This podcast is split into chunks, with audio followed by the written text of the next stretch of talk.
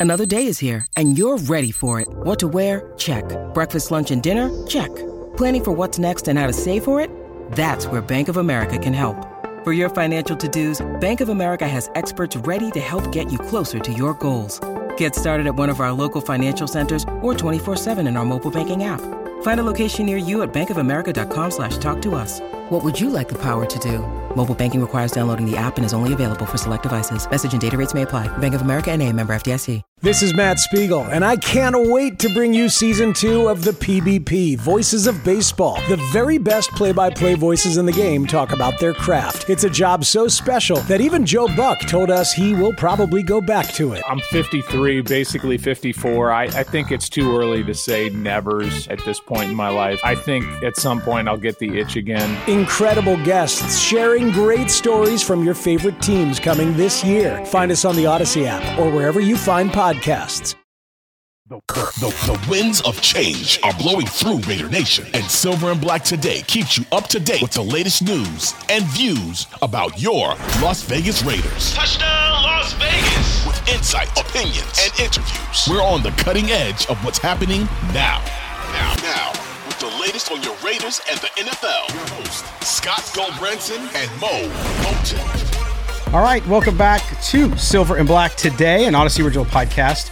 We appreciate you being with us. If you don't already subscribe, please do so wherever you get your audio. If you're watching us on our live Facebook uh, stream after the game, thanks for being with us. Had some technical issues. We usually stream to a bunch of different locations, but of course, just like everything went wrong for the Raiders today in their in their three to nothing loss to the Vikings, uh, so did some of the technical issues here on our end. So there you go. But we are back. I'm Scott Branson. I'm joined by my good friend, and that is Murf from Raiders Fan Radio, who's going to give us his voice of the uh, fan segment here in just a second. But of course, the Raiders, just a, a terrible game. I should talk like this, Murf, because it was 3 0. Right? So I, I joked on X.com that I felt like I was covering a soccer game. I mean, zero to zero and there was a there was two minutes left in the game, right until they kicked the field goal. So the Raiders really, I think, uh, take a step backwards here, and it's it's you, when you have no room, no wiggle room for error, and you come out and you score zero points off the bye.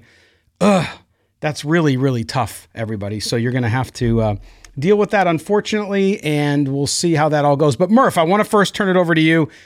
I, I don't I don't know what you're gonna say, but I know it'll be good. I know you'll try to find some positives in this three to nothing lost. Murf, do you realize they lost three to nothing? Uh, yeah. So here, here's my here's my big takeaway from this game. Yeah. like Curly used to say, right? Oh my uh, gosh! What an uh, gosh! What a bad football game. I mean, let's not put lipstick on the pig. Yeah. This was uh, just uh, grind to watch, man. This one was rough, and we've had some rough games this season, but this absolutely took the cake. And you know, uh, so I think at this point we've just about been mathematically eliminated from playoff contention. This is the lowest scoring game in the history of indoor football. Like, I mean, come on now. I mean, only the Raiders could do this kind of stuff, and and it's uh, you know what, what what else can you do but laugh at this point? I mean, we've we've all been, you know, we're all dejected, we're all disappointed, and we all had high expectations and high hopes for this football team, and especially the resurgence of the team uh, under the helm of of Antonio Pierce. And so there was a lot of things to look forward to, and there was a lot of excitement. Although I thought or I knew that we all thought that the the playoffs were kind of an outside uh, shot looking in, you know, but we we we we could only hope for the best and if some things fell in our favor, then the Raiders could possibly be in contention, but listen, man, I mean at home to get shut out, I mean that's just listen it's embarrassing. I mean, I don't even know how to put it in. And and and I'm not going to sit here and tell you, you know, this person needs to be fired, that person needs to be fired, whatever. This is a team that's been in turmoil, frankly, since you know Jon Gruden got you know uh, dismissed. Um, so there's a lot of things that obviously need to change, and we can we can go through the details of it and pick on the different things. But um, at the end of the day, Scott, it was just another big major disappointment in a series of disappointments that have been going on you know, since the hiring of Josh McDaniels and Dave Ziegler and, and us losing to the Cincinnati Bengals when we couldn't convert inside the 10 yard line on four tries. yes. And uh, this game, the Raiders could not get a first down. They just could not get a first down. I mean, I, I was, I was, I was uh, posting about it because I, I was, it was, I, see, I'm speechless. I mean, you look at the Raiders, eight first downs. They had no first downs in the second half. They had eight in the entire game. They had 16 against the Chiefs before the bye. So 24 first downs in two games. Okay. Now, the Vikings weren't much better. They, they look terrible coming off the bye, too. But the Vikings don't pay their offense $100 million, by the way. Yeah. Um, and I know, hey, look, it starts with the quarterback. And this is a couple things. And, and, and I know watching your show this past week, you had your impassioned plea, and I appreciated it very much around Antonio Pierce and all of that. But I think this game uh, had proved to me. Now, I'm not saying everybody's got to agree with me. This game proved to me that I just don't think he's ready to be a head coach. Uh, I'm not saying he's not a good man. I'm not saying he's a good coach. And if someone comes in and wants to to retain him on staff, that would be awesome because the players love him. But here's what I want you to consider they go to a bye. They have two weeks to prepare for this game, a week and a half, whatever you want to call it. And and they just came out completely flat. In that time, we heard a lot of the players talk about. We heard Maxx Crosby on the insiders on NFL Network say, "Hey, no, we want to we want this guy to be our coach. We want Champ Kelly to be our GM, and these guys get it. We want them here." And then they go out and they play like that. So it, it's hard for me to look at this and say, "Okay, this is going in the right direction. Do I think it's better than it was? Of course. Antonio Pierce is, is a good, good man compared to what Josh McDaniels was. But I will say that this was a tough one to swallow, not good for him. He had no margin for error, I believe, there too. So you look at that. And you look at Aidan O'Connell. You know, we've always been folks here who've said, hey, look, you got to see what the kid's got. You got to give him a chance. He's not a first round draft pick, so you got to have your expectations in line. A lot of people's expectations were way too far gone. But he had a terrible game. He just had a terrible game. And it ended terribly. He looked terrible. The negatives with decision making were there. You saw, and this is, I've, I've had an ongoing uh, feverish discussion with listeners, Raider fans online about denying that you need a mobile quarterback these days. And you saw why. There was a two, three times off the top of my head where Aidan O'Connell got sacked or got knocked out of the pocket, where if he could move, I'm not saying he completes a pass, but he doesn't get sacked, right? So he at least tries to move. So I think you saw the limitation there. And I'm not saying Aidan O'Connell shouldn't be on the team. I think he'd be a great backup quarterback from what I've seen so far. But I think you saw the limitations of the current personnel, both coaching and players today. And then, oh yeah, you saw Maxx Crosby just be Superman again.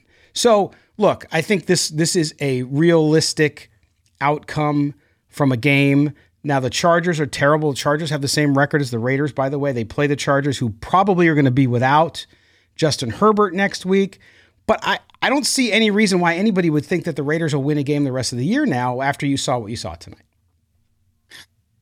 Wow, that's a that's a lot, you know, and that's yes. that's frankly heartbreaking, Scott. Watch I mean, that game. It really is. It's heartbreaking, but I, it, there's this is what I always say that you know until the Raiders give you or the, and the critics and and and you're being a fair critical right now, by the way, not like Twitter guy sixty nine Camaro whatever on whatever. Um, but like you know, you know, there, until the Raiders give us a reason to see and or believe otherwise, then anytime there's criticism or negativity lobbied at this team, it's all it's all valid, and and it's up to the Raiders. And I hate the word narrative nowadays because it's overused. But the bottom line is, until the Raiders change the narrative, that's what it's going to be. And whether that's on a on a you know on a channel like this where we love the Raiders, or in mainstream media, or otherwise, uh, that's what's that's how it's going to be until the Raiders do something differently. And when you have a series of disappointments, that's you're going to be under constant criticism. And again, it makes it all validated. Here's what I will say though. Let's I want to kind of rewind back a little bit and go through some of the things that you said there. Mm-hmm. One of the things about Antonio Pierce, um, you and I and Mo, and, and, and you know, obviously, you know, I love you guys, and you, you know what I mean, and we know it's mutual but listen, radio wasn't always great when everyone sits around and, and, and, agrees with each other, right? And so sometimes it's a good idea to have a little bit of a differing opinion. And we're not going to go all Skip Bayless and Shannon Sharpe here, but, but the idea that you know we can have a difference of opinion, and I would push back to like that the idea that I, I still, despite the failure of today, I still have faith in a guy like Antonio Pearson. Here's why is that I feel like he's not an X's and O's guy like we are accustomed to some of the high profile coaches in the league. When you look at Sean McVay, when you look at Andy Reid, when you look at, at, at, some of these guys, they're hardcore X's and O's guys. And I think that a lot of times we as fans or even just viewers and, and journalists like, like you all, like when you when you look at the coach, you we have an expectation that they're going to be highly proficient in those areas in terms of calling games, calling plays, call, doing those things. But in in all actuality, when you really boil it down, the head coach is a CEO. He's responsible for the leadership and the organization of his constituents, which in this case is a football team, and the coordinators are responsible for the X's and O's. So if we're going to hold Antonio Pierce accountable for the lack of proficiency on offense, we should also hold him accountable for the success on defense. Which if we if we came away for this game and said, okay, the Raiders are going on um, defense are going to hold the Minnesota Vikings to three points amidst a quarterback change and everything, we'd all be going, oh yeah, Raiders going to run away with this damn thing. But we have a deficiency on offense because that's the void that was left by stupid Josh McDaniels, his fat ears, and Mick Lombardi. So I hold that that regime way more accountable for the lack of productivity than I do Antonio Pierce because I think that Antonio Pierce has demonstrated his ability to lead. And what is he great at? What is his expertise? Playing damn defense. And look what we're doing pretty good. Playing damn defense. Now we just got to get this offense figured out and hopefully get, get it figured out before we lose a guy like Davante Adams in the process, or even Josh Jacobs for that matter.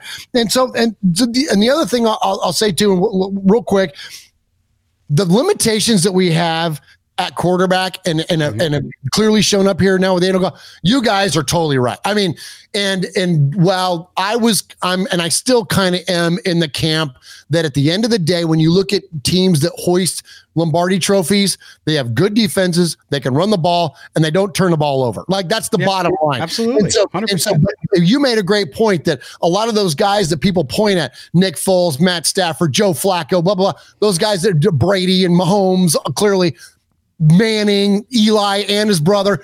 They've they've that version of the offense or of the NFL has started to age out. Well, I still think there's a little bit of truth to all of that. I still don't think it's a completely lost concept that as long as you do those three things that you can win with a pocket passer. But I hear you guys loud and clear. Like because and you look at a game like today, it, yes, you need to have somebody that's proficient in the pocket to win in the postseason. But if you can't get to the postseason, then it's uh, who cares? Like you've got to have someone that can get us that far. And and I'm with you on that. That lack of mobility showed up today. And even and there was one other thing about O'Connell that, that kind of got me today. I was like, oh gosh, when he he was a little long holding onto the football. And then when he finally decided to get rid of it, he chucks it out of bounds and gets an intentional grounding with a guy wide open onto his left hand side. It. Yeah, yeah, yeah. It's like, ah, well, dang but it. See, but see, you, he'll be good over time, at least in a backup role. But he, yeah. I, I, don't see him as a starter in this league. You brought you brought up two good points there when you're talking about a pocket passer. First of all, if you look at if you look Just at the young the young quarterbacks that are coming out and going in the first second round, None of them are pocket passes passers. Now, some of them are a little more pocket passers than some of the others, but but most of them aren't. So you're going to see them go away for the most part. But to your point, offense defensive lines are everything. You have to have those to win in the NFL, okay? Now, could you have could Aidan O'Connell, let's say you have a mobile quarterback gets hurt, Aidan O'Connell has to go 8 games, finish the season, go into the playoffs. Yes, he could be successful if he has an all-pro offensive line. That's the point. So if you have somebody who's a statue, like Tom Brady was, because he was, uh, you, you look at the, those lines when they won the Super Bowl in New England, they were incredible, right? And you had to because you could not have a guy that uh, was a pocket passer and not have an offensive line because it was just getting too crazy in there. So that I agree with you. I do think while you're absolutely correct on Antonio Pierce being a good man and a good leader, that does not make him a good head coach. I know it sounds crazy, but I will tell you that preparation is everything. This team had a week and a half to prepare for this game, and they came out and it was terrible. One of the keys I said before the game, Murf, now some of it was quarterback play, so I'll give that to them, is they had to be aggressive on offense the entire game. They also had to be aggressive, which they were, at the beginning on defense with Josh Dobbs. They, they, they eventually chased him from the game. That was a good opportunity because he had turned over the ball six times in the last two games. Okay. So he was primed for that. And the defense did a great job, as you mentioned, overall. Down the stretch, of course, the drive from Nick Mullens, they went down and scored the winning touchdown. But uh, you look at what the offense was unable to do and not getting a first down in the second half, no wonder it happened. So I see that. I just and and again, like you said, we we we are adults here and and and we're buddies, but I will just disagree. I don't think I don't th- I don't think he's a bad coach. I think he's not a head coach yet. And and those types of things come out when you come out from a bye week. It's the equivalent in basketball. Like if anybody's a basketball fan out there, of you call a timeout and then you come out and you run a really bad play. You're like, how? Well, that's what you designed in the huddle. Was that bad play? It's the equivalent of that, right? You can't come out of a bye week and look that flat. I don't know why the guys were so flat. That was the other thing. All the talk about playing for him and they want him to keep him as coach. And then, pff, except for the defense, of course. The defense came out firing, looked really great. Tyree Wilson had a good game. Divine Deablo had a great game. Of course, yeah. Maxx Crosby. So, so they look good on defense. Again, they're not a top 10 defense, but man, they're playing as hard as they can. And that's all you can expect from them. So I look at this and I know how disappointed fans are because it was a tough game to watch. I literally wanted to claw my eyes out. There was no fun here. There was no fun. I mean, there was some there was some stuff here and there, and then you know you get Hunter Renfrow going, and then he fumbles. And so, so this game was just really frustrating from that perspective. Watching it though, um, it was it was interesting because I just felt as though it wasn't I just didn't see any execution. Like I didn't see them execute as well. Even in the loss to the Chiefs, they weren't great on offense then either, obviously. But they at least were executing, and sometimes they just didn't win out. This game, though, I didn't see a lot of that. Yeah, I, so okay, but I, I I do think they executed pretty well defensively, and so yes. then I go back to the offense, and then again, i I've got to look at what the offense and the and the play calling and the construction of the this offenses look like. When you have a fourth and one and we're lining up empty even dumbass mark sanchez is going what are we doing? Like why are they lining up empty on fourth and one? And you look at those play calls and i i think back to a few games ago when we when we had a, a I believe it was on a fourth and one and we kind of did that little fake to Josh Jacobs, and then and then we ran DeAndre Carter on that on that little bit, you know, that little around thing like very innovative play call. And we're going, oh, okay. Okay, yeah. Bo Hardegree, I see you. Like that was that was pretty clever. What happened to that? Now we're doing all this, and, and this isn't the first time that we've done this empty set on on short down and distance. And I'm thinking like this is we have the we have the guy that would the, led the league in rushing last year. You, you brought back Jakob Johnson uh, onto the mm-hmm. onto the team. Like, why are we not just lining up heavy, and just running that thing up in there. We, we and we saw the Raiders do that tonight, even too. Yeah. We saw them convert. We saw Aidan O'Connell convert on on a quarterback sneak. What uh, that stuff is mind boggling to me. And then and I'm with and, and gosh, I hate it for Hunter. I feel like that that guy finally started getting back going again. And then the one time we're in scoring position, he gets the ball punched out. And I don't even know if it's entirely his fault. That was a great defensive play. I mean, yeah. that was that was a heck of a play on the guy. And, and, and stuff, you know, things things like that are going to happen.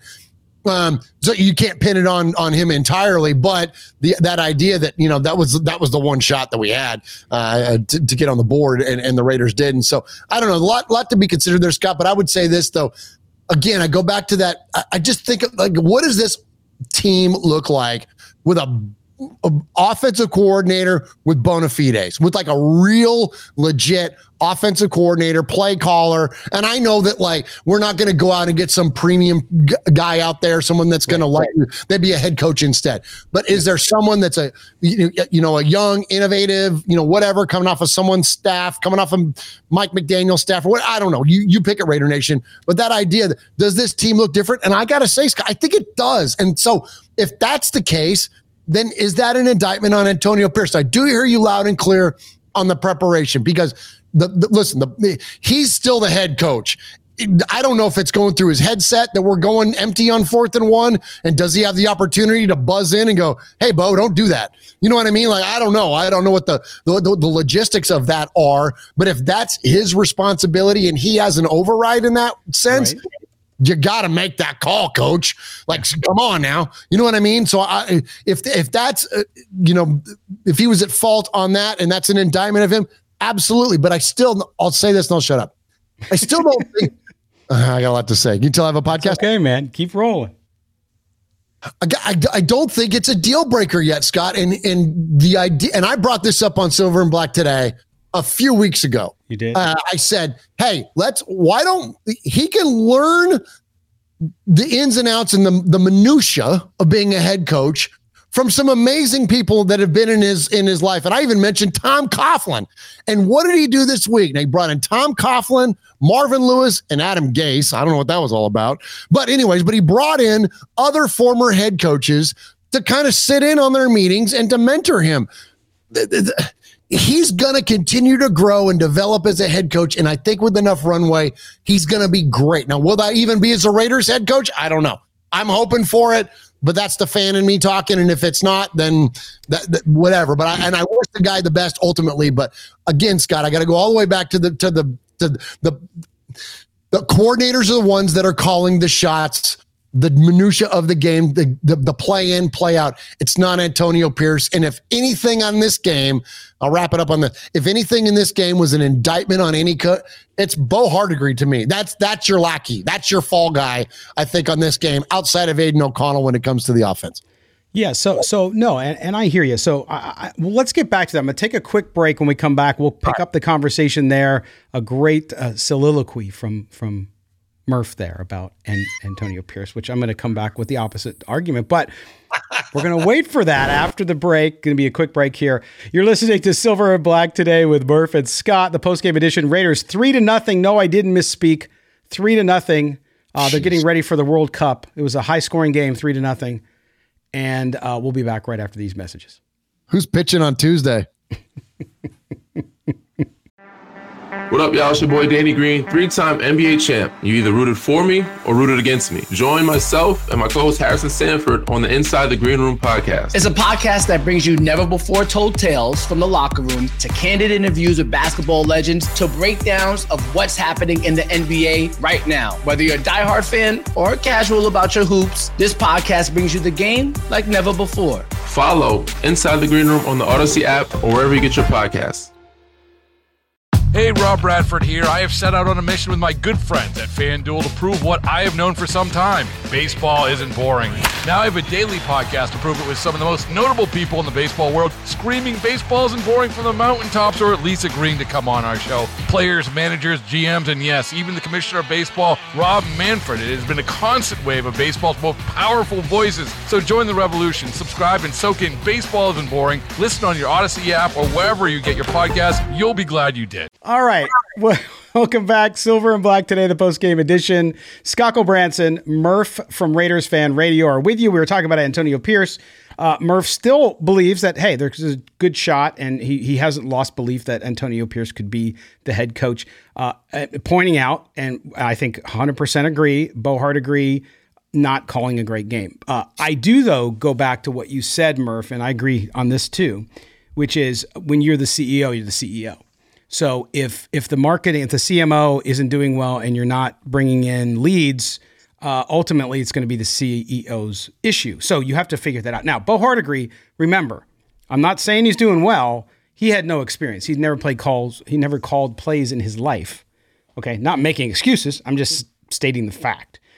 But if you look at Antonio Pierce, here's the question, and, and you bring up a valid question, which is if you're okay with the Raiders hiring their permanent coach moving forward, and if it's Antonio Pierce, as as you put it, learning on the job. If mm-hmm. you want somebody to learn on the job, like for example, I get on a flight down to Nashville on American Airlines, and the pilot's learning on the job. I'd feel really comfortable with that. No, I'm just kidding. I know I'm making an extreme example just to make it funny. But but my point is, my point is you're going to have that, and that's fine if that's what you want to do. Like, so if if I'm the Raiders and I say, hey, we we can't, we're not going to spend money on a coach. What we're going to do is we're going to develop internally from our folks, and I would be okay with that. But I think if you do that, then to me the direction of the franchise is you tear it down again. you say goodbye to Davante Adams, you say goodbye to some of these guys because you're not going to win. You're just not going to be able to get to that next level. Now, you can go hire a coach from the outside and the same result can happen. I'm not saying there's any guarantees because there's not. But I do think that it, it takes time. You're right. You're absolutely right. And what we've seen when Josh McDaniels got fired, do you remember what the record was? Three and five, correct? Yep. So Antonio Pierce has a one game advantage on Josh McDaniels this year from a, from a winning from win loss perspective. He's lost three in a row now, and in those three losses, the offense can't get going. Now, if that's Bo Hardegree, great. So then Antonio Pierce as the head coach has got to do something. You got to do something. You can't just okay, just keep going, keep going. You can't do that. You have to figure out something. And I'm not saying they're going to be a Super Bowl team, but what I am saying is you have to make progress. Like for example, I made fun of people who two weeks ago wanted Jimmy Garoppolo in the game when Aidan O'Connell was struggling. In this game, late in the game, I might have done it. You know why? Because look what Minnesota did. I mean, that's Nick Mullens. He's is he better than Jimmy Garoppolo? Probably. I don't know. But what I'm saying though is at that point, you don't use the backup quarterback to to tell the young rookie that he's you know that he's not going to start again. No, you just say, hey, listen, dude, it's not going well today. Everybody's got bad days. We're going to put Jimmy in, see if he can get a spot. Right? As much as that pains me to say that, right? As much as it pains me to say that. So I think that's the world, that, that's how I look And again, I respect your opinion, Murphy. You know, I always do. Uh, but at the same time, I just, man, I would be, I would feel really risky. Feel it would be really risky to me to have Antonio Pierce be your head coach uh, and learning on the job. That's not to begrudge him. I'm just saying I, I don't think I would do that.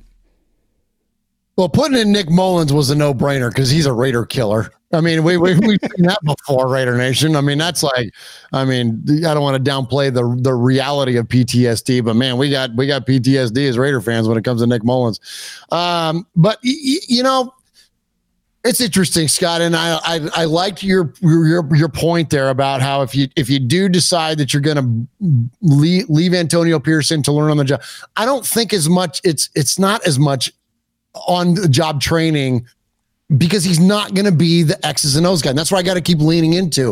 It, it, can he develop and maintain and foster a healthy organization? And I think that answer is yes. I, I despite the win and loss and the the success level, I think that question has been answered. So then, if that's the case, can you bring in then?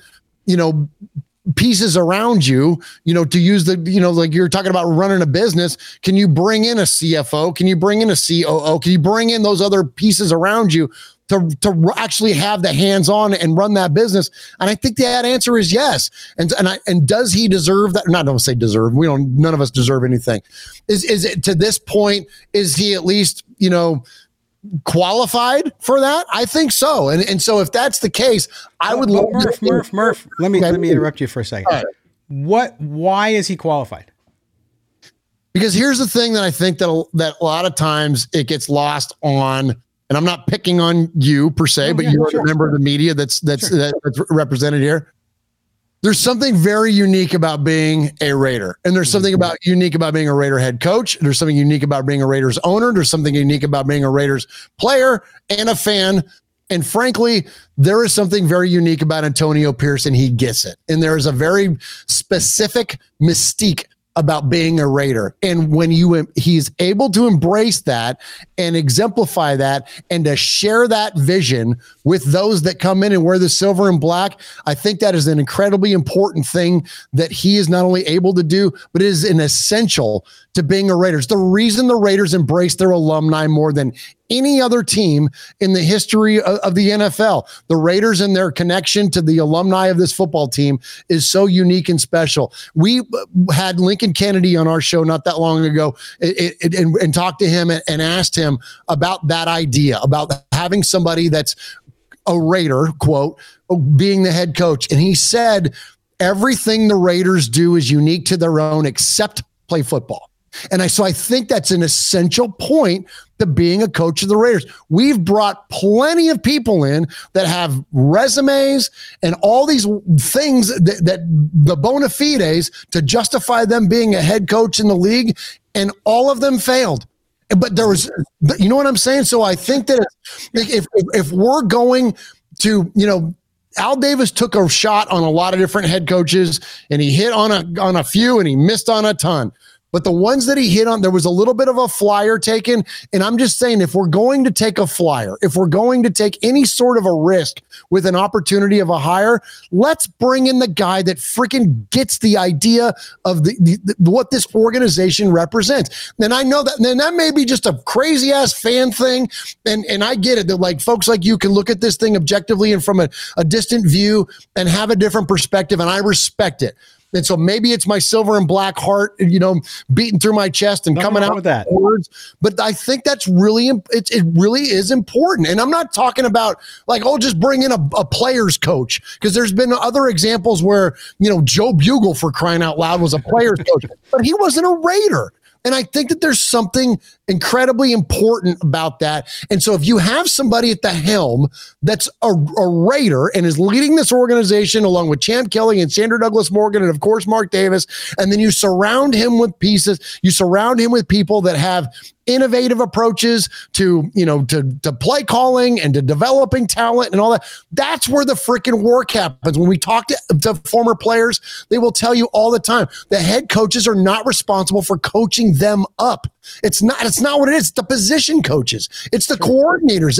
Those are the guys that are responsible for the development of talent the recruitment of talent the drafting all that stuff. It all comes from the, the gra- guys on the ground. So all you need at the top you got to have a solid leader somebody like again and that's where I, I think antonio pierce has got it. When you look at someone like look at the freaking eagles for crying out loud. You know what i mean? Look at the way look at the way that they're structured. They have amazing coordinators underneath them. And and, and there and there are plenty of other other you know examples of that around the NFL when you look at the most successful teams that the the head coach isn't calling plays defensively or offensively.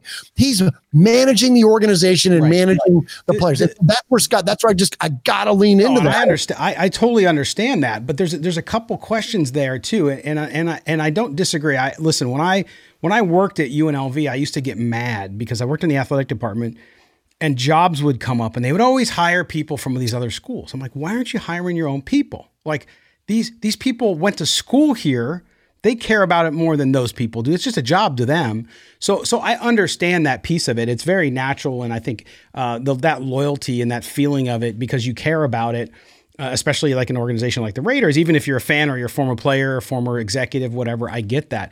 But the issue there to me, you mentioned Nick Sirianni in Philadelphia, which is a good one.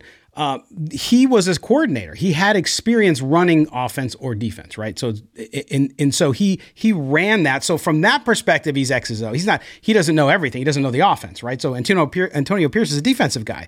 So could he play call on the defense? Probably. He's just a position coach before, but he could, right? Because he knows defense. He's a he's a former linebacker in the NFL. He's got a Super Bowl ring for Christ's sake, right? So I get that, and I and I totally agree with it.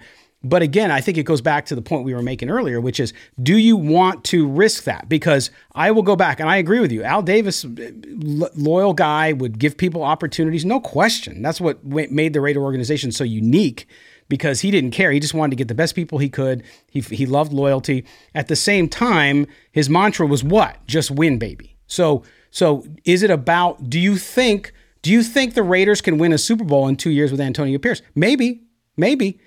Can he bring, will he attract? If I'm a young coach and I want to find my next job, which is the next step to being the next step, which is becoming a head coach. So I want to get an offensive coordinator. Like we're talking about that since the Raider situation is so bad.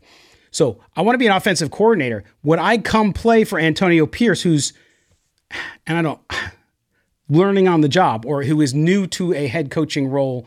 And would I put my faith in him? Maybe. Depends where you are and who you are. But would you get top coaches? Maybe Champ Kelly could do that. Maybe Champ Kelly could recruit them and say, hey, come on. So I, I don't think it's out of the realm of possibility.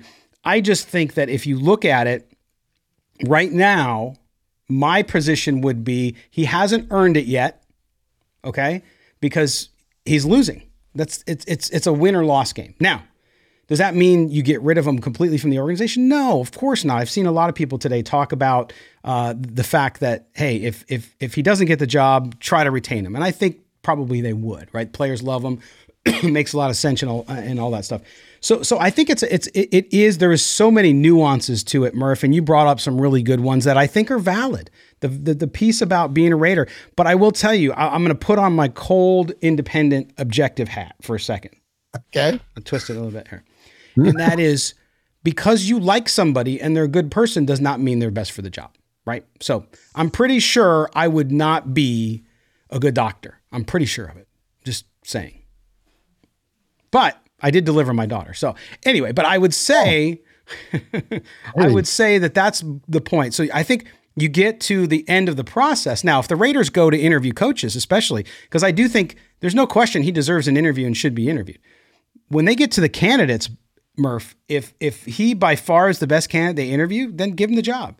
Uh, if there are other coaches that have have more experience or whatnot, they would have to consider them, right? I I I can't imagine they wouldn't. But um, my concern is just that learning on the job thing. But again, I don't have the emotional tie you do, so I understand that and I respect it. Well, and, and, and, thank you for saying that. And and yeah, and I and listen, and I don't, uh, and not that, that you would are asking for it, but I don't apologize for it. I mean, you that's should. you should. You know what I mean? This uh, I, I, I got long sleeves on, so I can't pull up my shirt. But like, hey, I got this ain't no friggin' come off, man. Like this house doesn't redecorate itself, and I'm not changing my clothes, man. Like this silver and black thing runs deep, and it will run for life. I mean, it's Raider Nation for life, you know, and and that'll never change. Um, and and you know, and something that you and Mo talked about uh, about letting, and I feel like while we're talking about is Antonio Pierce tonight, but let me let me say this, Raider Nation.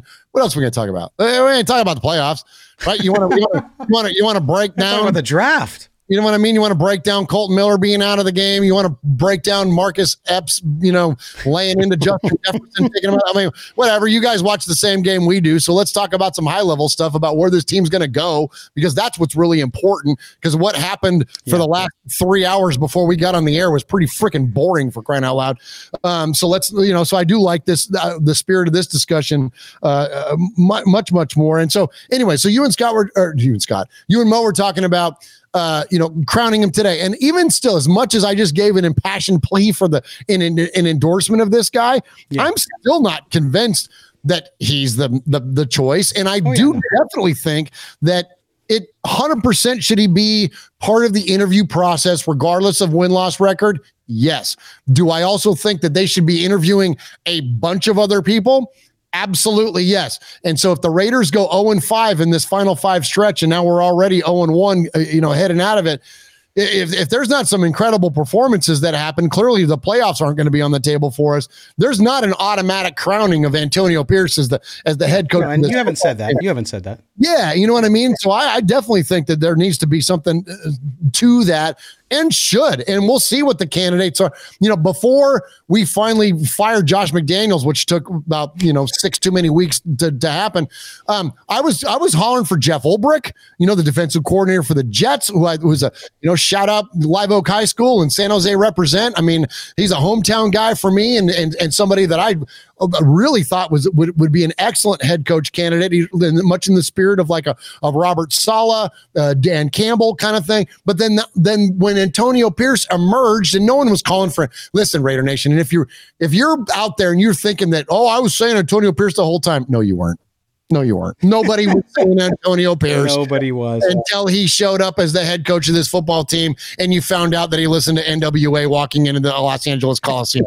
Outside of that, all you knew is that he talked shit about the Raiders when him and his Giants used to beat the crap out of us in the Meadowlands. That's all yeah. you knew about Antonio Pierce before that. So, anyways, all that said, but then once he emerged and we learned all this stuff about him, then we realized, well okay, well, that kind of guy, that Dan Campbell, Bob Saleh, Jeff Ulbrich, oh, Here's Antonio Pierce. He's like those guys. So I think again, that's another thing that we just like have glommed onto as Raider Nation.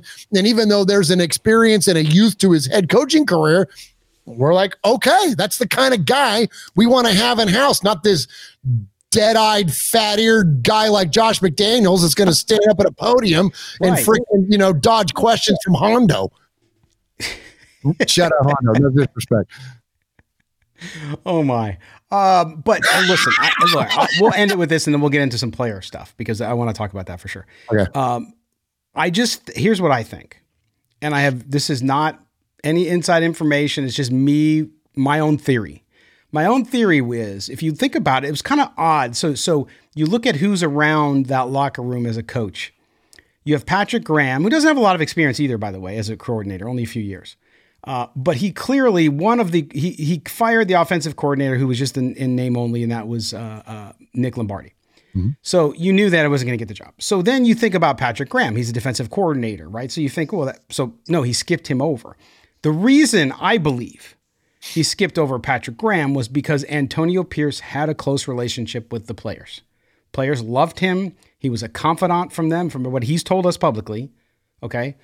And that's why they love him so much because they were already going to him. And so Mark Davis, I think, here made a good choice because he said, you know what? We got to get through this season. We've been down this road before with Rich Bisaccia, with the Gruden stuff. We need a guy who's going to even things out and he's going to make sure the players are happy. We want to make sure we go back because this guy was alienating everybody and he was destroying everyone. And so to do that, we're going to bring, we're going to have Antonio. I'm going to name Antonio Pierce. It was a great move, great move, and I think the right move overall. So we'll see where it goes. And to your point, we'll see at the end of the year what they do and what kind of candidates they have. Now, I think though the one thing, and we've we've talked about it because we even had the T-shirt, the Irish cannon, all that stuff. We always rooted for Aidan O'Connell to be successful, so the Raiders were. But he, he's not going to be the long term. The, the Raiders have to get a quarterback in this draft, in my view. They got to get somebody young in there to come in to compete with O'Connell. And then I think you go get a, a, a nice veteran, whoever that is, to compete as well. So you have three guys in camp and you let them go. Whoever wins, wins, right? Not bad. Uh, but I do think that that is glaring on this offense because the reason, some of the reason, now the play calling, yes, but a lot of the reason why this offense has not succeeded is because of the quarterback position. You can't watch and tell me otherwise. Because, yes, when Josh Jacobs runs the ball, yeah, but they can't, no one is worrying about the Raiders burning them deep. No one's worrying about them throwing the ball all over the yard. They're just not. So, with that said, Murf, I think the Raiders, yes, they need offensive line, they need defensive line. But in this draft, right now, they have the same record as the Chicago Bears. Now, the Bears have the, the, the Panthers pick, so they're going to pick first. But then the Raiders now, they were at 11. I'm going to guess they're probably now closer to eight or seven, somewhere up there where they were last year, actually. And we'll see where they go from there. But if they are in the range to get one of those top two or three guys, I think you got to pull the trigger. I think there's a top five. I mean, when you look at, we've got obviously Caleb, Caleb Williams is everybody's, you know, th- that's the hot pick for Raider Nation because, you know, so many Raider fans in Southern California. Yeah. But we got Drake Maye. we've got Bo Nix, We've got uh, Michael Penix, right? We've got there's there's five. We got, we got Daniels. Just, just, say, just won the Heisman. Of course, we got a little bit of um, LSU quarterbacks, but um, but you know, but there's a, there's listen. I'm with you, and I'm of the opinion. I've been saying this on Raiders fan radio uh, for a hot minute now. You swing on quarterbacks until yeah. you get one. You want to know why the Niners are the best team in the NFL right now? Because they hit a freaking lottery ticket on Brock Purdy. And I don't even say that was an entirely calculated move on their part. They mm-hmm. got lucky. But you know what? They got lucky enough and they had enough surrounding pieces in order to and and so now they're again they're they're one of the best teams in football. But I'm of the opinion that I, I like the idea of obviously you're not going to get rid of Aidan O'Connell, but I think they should draft a quarterback.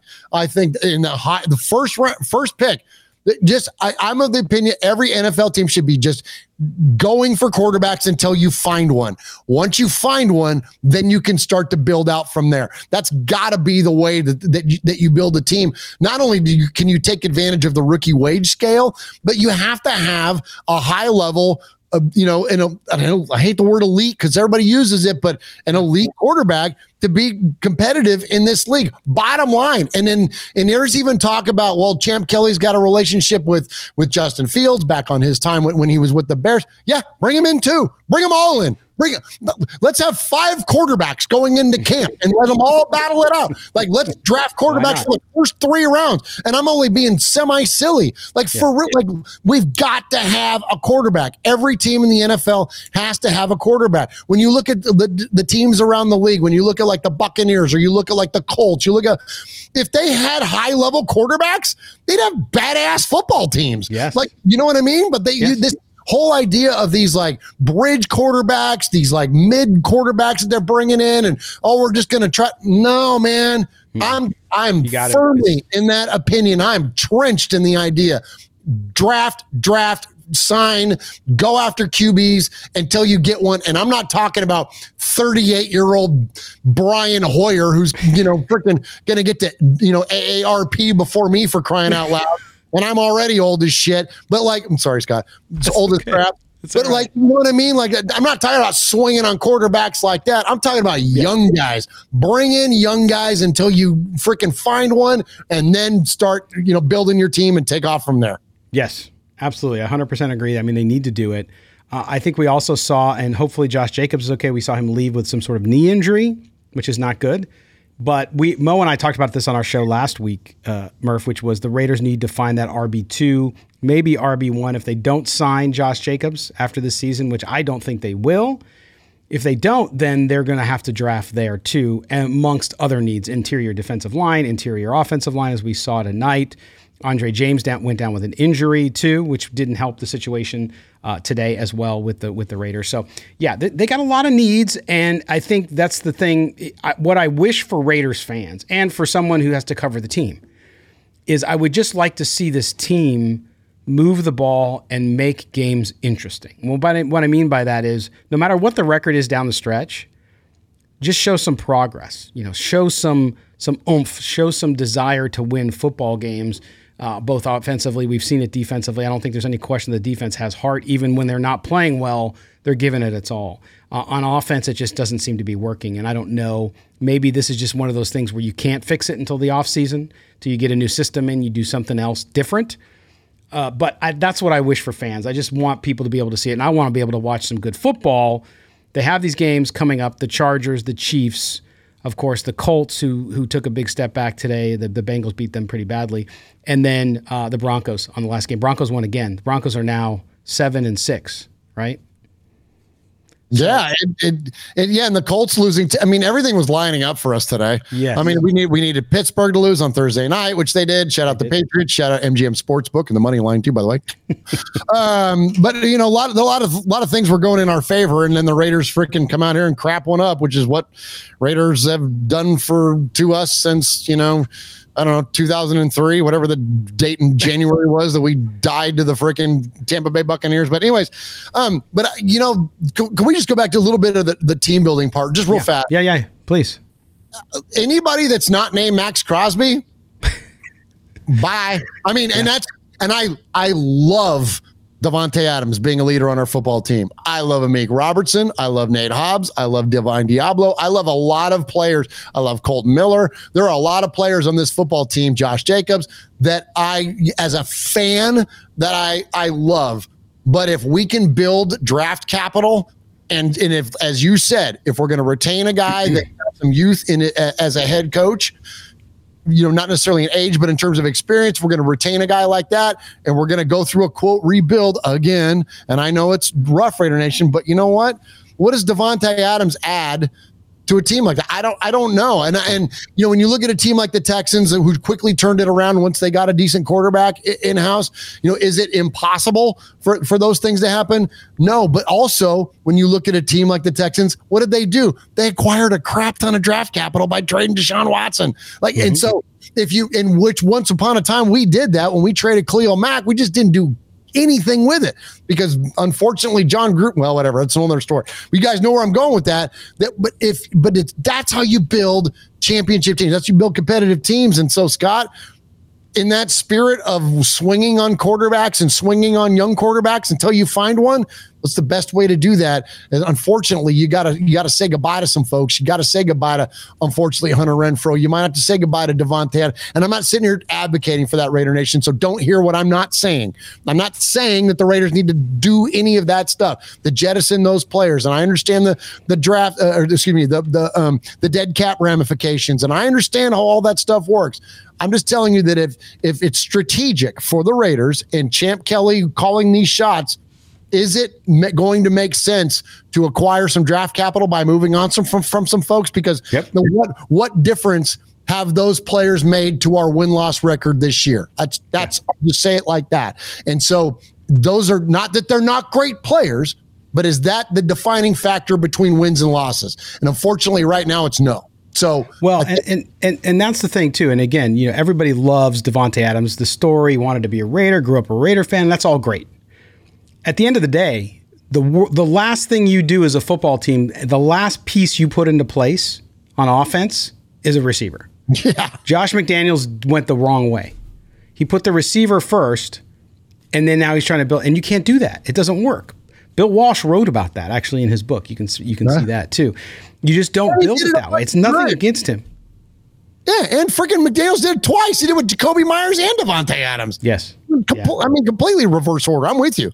Yeah, exactly. So that that there's going to be a lot a lot of time to discuss all this stuff, but but clearly uh, tonight's game there wasn't a lot to talk about other than to to reaffirm somebody's uh, worst nightmare as far as watching their team play football on a Sunday because it was terrible. Uh, but we appreciate everybody being with us, and Murf, we always appreciate you being here. Of course, we uh, we talked. We got a five dollar. I got to go back to the super chats um, from our guys, Oakland Raider Trucker. Yeah, he's, hey. he's on the show. Yeah, five dollars from him, and he says, "Hey Murf, you woke up from your Facebook doldrums." So there you go. Which was your picture you posted earlier today? Because you had some mimosas for breakfast. Yeah, yeah, yeah. Me and me, so and, me and we're, we're zonked out waiting to watch the, the three o'clock game, and I wish we would have just That's stayed awesome. asleep. That's awesome. But tell everybody about the the One Nation Foundation. Uh, again, as we do every show, so that they can find you and help out and help out folks inside Raider Nation. Uh, thank you, Scott. Yeah, so the One Nation Foundation is our nonprofit. We formed it when we realized that we could make money with Raiders fan radio. It only took us 10 years to figure out we could actually make money with this stuff. and so uh, we decided we were going to give it all away to Raiders related charities. So we give to uh, the Maxx Crosby Foundation, the newly formed. We gave to them just uh, recently.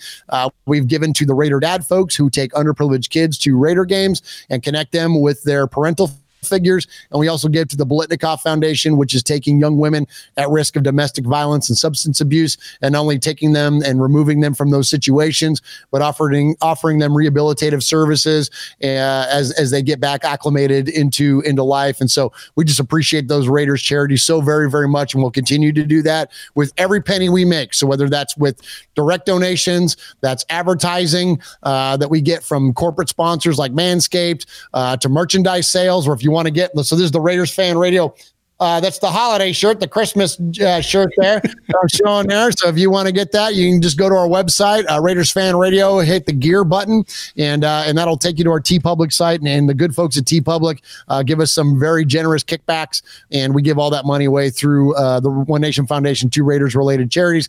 And as always, thank you, Scott, for the platform, and thank you for your endorsement of the One Nation Foundation and and the, the amazing support that you've given us over uh, the, the past couple of years. And look forward to what we're going to do in 2024. We got some big things, Raider Nation. I'm not a fan of teasers, but I'll tell you, we got some big stuff in the works uh, between Raiders Fan Radio and Silver and Black today, and most importantly, the One Nation Foundation. And that is 100% because of this man over here to my, what is my left, my right, whatever. It's my right, your left. You're looking on the screen. It's because of Scott Branson. And so we cannot thank him enough and look forward to having Scott in studio in a couple of weeks. We'll see you yes. here on the my man. Yeah, we got to iron out the details too, because I think what we'll do is we'll do like a crossover. I think we'll just do a show. I'll do your show, but then I'll probably just take your show with your permission, and we'll put it on the Silver and Black uh, Today feed as well. We can we can do it. We can do if it simultaneously.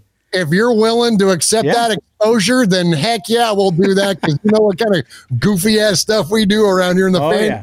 So we would that that would be amazing. I'm looking forward to it. Yeah, that's going to be the 20th, right? That's the 20th, Wednesday, yeah. the 20th.